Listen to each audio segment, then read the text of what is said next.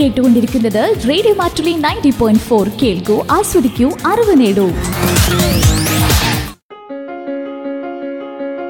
Mission plus one.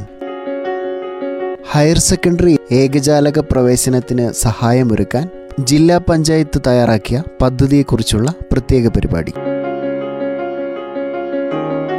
Higher secondary ഏകജാലക പ്രവേശനത്തിന് സഹായമൊരുക്കാൻ ജില്ലാ പഞ്ചായത്ത് തയ്യാറാക്കിയിരിക്കുന്ന പദ്ധതിയാണ് മിഷൻ പ്ലസ് വൺ. ജില്ലയിൽ പത്താം തരം പൂർത്തീകരിച്ച മുഴുവൻ വിദ്യാർത്ഥികൾക്കും പ്ലസ് വൺ ഓൺലൈൻ രജിസ്ട്രേഷന് പിന്തുണ നൽകുകയാണ് ഈ പദ്ധതിയുടെ പ്രധാന ലക്ഷ്യം. പട്ടികവർഗ വിദ്യാർത്ഥികളുടെ സമ്പൂർണ പ്രവേശനം ഉറപ്പുവരുത്തുന്നതിനും പ്രത്യേക ശ്രദ്ധ നൽകും. ജില്ലാ പഞ്ചായത്ത് പൊതുവിദ്യാഭ്യാസ വകുപ്പ് ഹയർ സെക്കൻഡറി വിഭാഗം career guidance and adolescent counselling സെല്ലിന്റെ നേതൃത്വത്തിൽ national service scheme KITE Wayanad പട്ടികവർഗ വകുപ്പ് എന്നിവയുടെ സഹകരണത്തോടെ നടപ്പിലാക്കുന്ന ഈ പദ്ധതിയെക്കുറിച്ച് കേൾക്കാം ഇന്ന് മിഷൻ പ്ലസ് വൺ എന്ന ഈ പരിപാടിയിൽ. ഇതുമായി ബന്ധപ്പെട്ട വിശദാംശങ്ങൾ നൽകുന്നത് തലപ്പുഴ ഗവൺമെന്റ് ഹയർ സെക്കൻഡറി സ്കൂളിലെ അധ്യാപകനായ കെ അബ്ദുൾ റഷീദ്.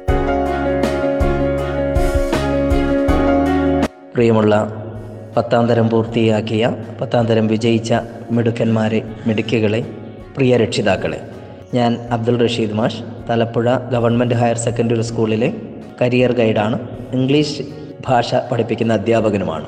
രണ്ടായിരത്തി എട്ട് മുതലെങ്കിലും നമ്മുടെ സംസ്ഥാനത്ത് പ്ലസ് വൺ പ്രവേശനത്തിന് സിംഗിൾ വിൻഡോ സിസ്റ്റം അഥവാ ഏകജാലക പ്രവേശന രീതിയാണ് നാം പിന്തുടർന്നു വരുന്നത്. ഒരൊറ്റ അപേക്ഷയിലൂടെ എത്ര സ്കൂളുകളിലെ എത്ര കോമ്പിനേഷനുകളിലേക്ക് വേണമെങ്കിലും അപേക്ഷിക്കാനാവും എന്നുള്ളതാണ് ഇതിന്റെ ആദ്യത്തെ ഗുണമായിട്ട് നമുക്ക് പറയാൻ പറ്റുന്നത്. രണ്ടാമത് ഒരുവിധ അട്ടിമറിക്കും സാധ്യതയില്ലാതെ മെറിറ്റ് മാത്രം അടിസ്ഥാനമാക്കിയാണ് കുട്ടികൾക്ക് ഏകജാലക പ്രവേശന സിസ്റ്റത്തിൽ പ്രവേശനം പ്ലസ് വൺ അഡ്മിഷൻ സാധ്യമാവുക.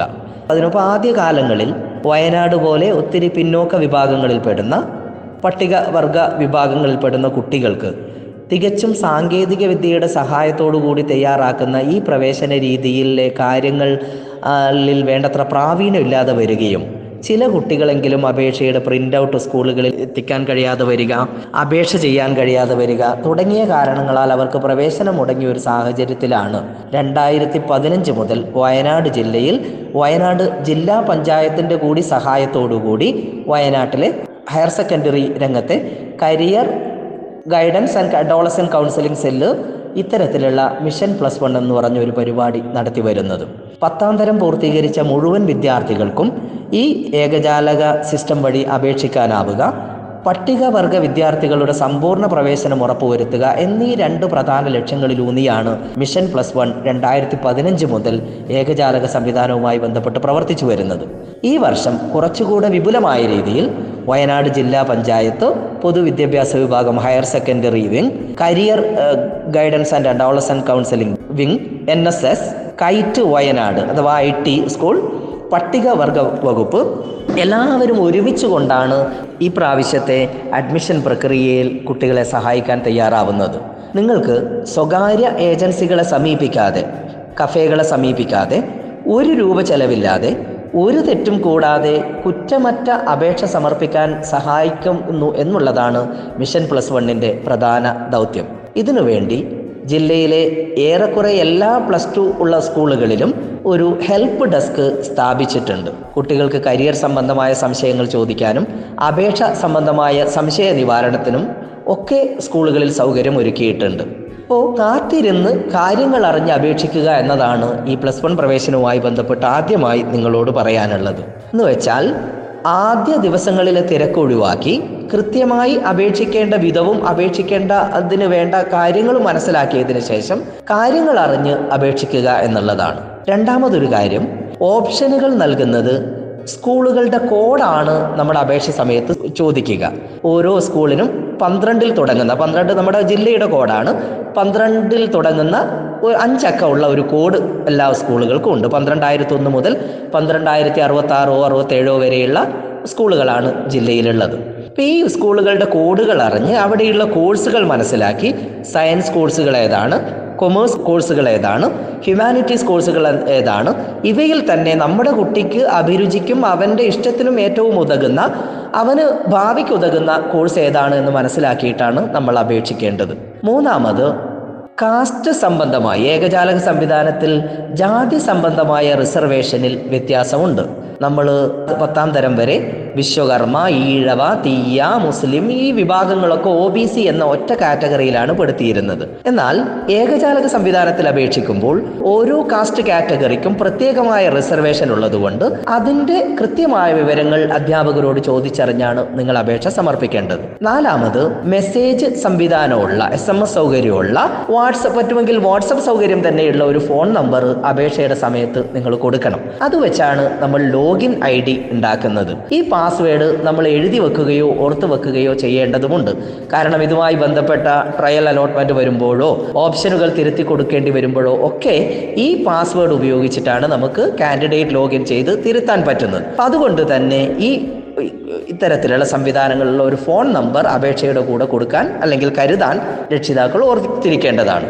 മൂന്ന് ഘട്ടങ്ങളിലായിട്ടാണ് ഏകജാലക സംവിധാനത്തിൽ അപേക്ഷിക്കുക അല്ലേ? പൊതുവിദ്യാഭ്യാസ വകുപ്പിന്റെ ഒരു സൈറ്റിൽ കയറിയിട്ട് നമ്മൾ ഹയർ സെക്കൻഡറി വിഭാഗം അഡ്മിഷന് വേണ്ടി അപേക്ഷിക്കുമ്പോൾ മൂന്ന് തരത്തിലായിട്ടാണ് അല്ലെങ്കിൽ മൂന്ന് ഘട്ടങ്ങളിലായാണ് അപേക്ഷിക്കുക. ആദ്യ ഘട്ടത്തിൽ നമ്മൾ അടിസ്ഥാന വിവരങ്ങളാണ് കൊടുക്കുക. S S L C register number date of birth പഠിച്ച സ്കൂൾ തുടങ്ങിയ കാര്യങ്ങളാണ് ഒന്നാം ഘട്ടത്തിൽ നമ്മൾ കൊടുക്കുക.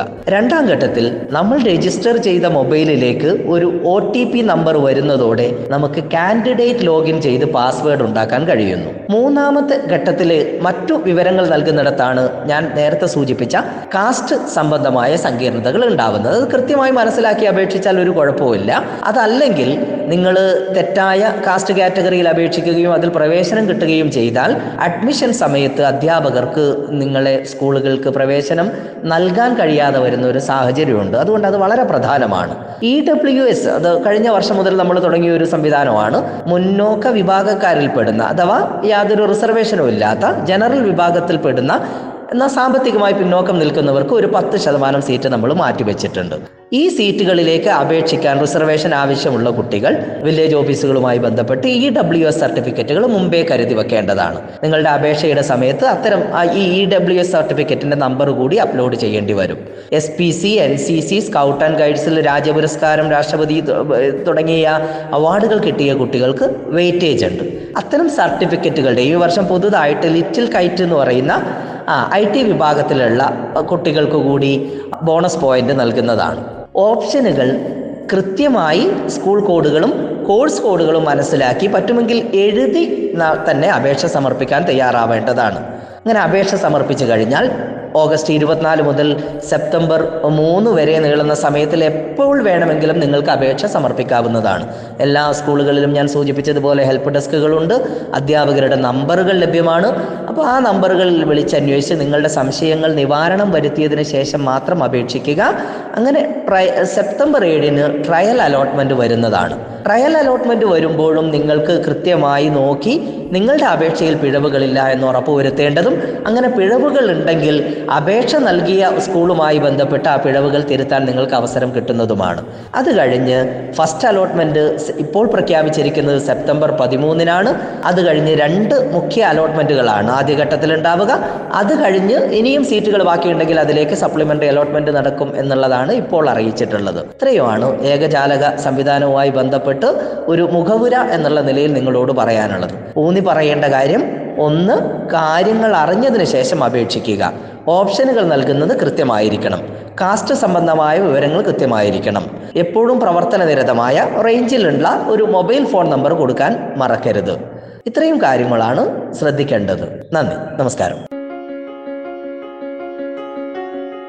ഹയർ സെക്കൻഡറി ഏകജാലക പ്രവേശനത്തിന് സഹായമൊരുക്കാൻ ജില്ലാ പഞ്ചായത്ത് തയ്യാറാക്കിയ മിഷൻ പ്ലസ് വൺ പദ്ധതിയുമായി ബന്ധപ്പെട്ട് ഇന്ന് വിശദാംശങ്ങൾ നൽകിയത് Thalappuzha government higher secondary school അധ്യാപകനായ കെ അബ്ദുൾ റഷീദാണ്. ഹയർ സെക്കൻഡറി ഏകജാലക പ്രവേശനത്തിന് വിപുലമായി സഹായമൊരുക്കി ജില്ലാ പഞ്ചായത്ത് തയ്യാറാക്കിയിരിക്കുന്ന മിഷൻ പ്ലസ് വൺ പദ്ധതിയുടെ സേവനം ഏവർക്കും പ്രയോജനപ്പെടുത്താം. സംശയ നിവാരണത്തിനായി വിളിക്കേണ്ട താലൂക്ക് തല ഹെൽപ്പ് ലൈൻ നമ്പറുകൾ വൈത്തിരി തൊണ്ണൂറ്റിയേഴ് നാൽപ്പത്തിയേഴ് എൺപത് എഴുപത്തിയെട്ട് എഴുപത്തിയാറ് തൊണ്ണൂറ്റിനാല് നാൽപ്പത്തിയേഴ് അൻപത്തിനാല് അൻപത്തിയാറ് ഇരുപത്തിയൊൻപത്. മറ്റൊരു നമ്പർ തൊണ്ണൂറ്റിനാല് നാൽപ്പത്തിയേഴ് ഇരുപത്തിയഞ്ച് എഴുപത്തിയൊന്ന് അൻപത്. ബത്തേരി തൊണ്ണൂറ് നാൽപ്പത്തിയെട്ട് മുപ്പത്തിയഞ്ച് മുപ്പത്തിമൂന്ന് തൊണ്ണൂറ്റിയഞ്ച്. തൊണ്ണൂറ്റിയൊൻപത് അറുപത്തിയൊന്ന് തൊണ്ണൂറ്റിരണ്ട് നാൽപ്പത്തിയാറ് അൻപത്തിയേഴ്. തൊണ്ണൂറ്റിനാല് നാൽപ്പത്തിയേഴ് ഇരുപത്തിമൂന്ന് തൊണ്ണൂറ്റിരണ്ട് നാൽപ്പത്തിയാറ്. മാനന്തവാടി താലൂക്ക് തൊണ്ണൂറ്റിനാല് നാൽപ്പത്തിയേഴ് എഴുപത്തിയഞ്ച് എഴുപത്തിമൂന്ന് എൺപത്തിയൊൻപത്. തൊണ്ണൂറ്റിയൊൻപത് നാൽപ്പത്തിയേഴ് തൊണ്ണൂറ്റിയേഴ് എഴുപത്തിരണ്ട് പത്തൊൻപത്. മറ്റൊരു നമ്പർ തൊണ്ണൂറ്റിയേഴ് നാൽപ്പത്തിയേഴ് നാൽപ്പത്തിയഞ്ച് മുപ്പത്തിരണ്ട് തൊണ്ണൂറ്റിയൊൻപത്. ഇതോടെ ജില്ലാ പഞ്ചായത്ത് തയ്യാറാക്കിയിരിക്കുന്ന മിഷൻ പ്ലസ് വൺ പദ്ധതിയെക്കുറിച്ചും പ്ലസ് വൺ ഏകജാലക പ്രവേശനത്തിന് അപേക്ഷിക്കുമ്പോൾ ശ്രദ്ധിക്കേണ്ട കാര്യങ്ങളെക്കുറിച്ചും വിശദമാക്കിയ പരിപാടി ഇവിടെ പൂർണമാകുന്നു. എല്ലാ പ്രിയ ശ്രോതാക്കൾക്കും നന്ദി നമസ്കാരം. ശ്രോതാക്കൾ കേട്ടത് mission plus one. Higher secondary ഏകജാലക പ്രവേശനത്തിന് സഹായമൊരുക്കാൻ ജില്ലാ പഞ്ചായത്ത് തയ്യാറാക്കിയ പദ്ധതിയെക്കുറിച്ചുള്ള പ്രത്യേക പരിപാടി.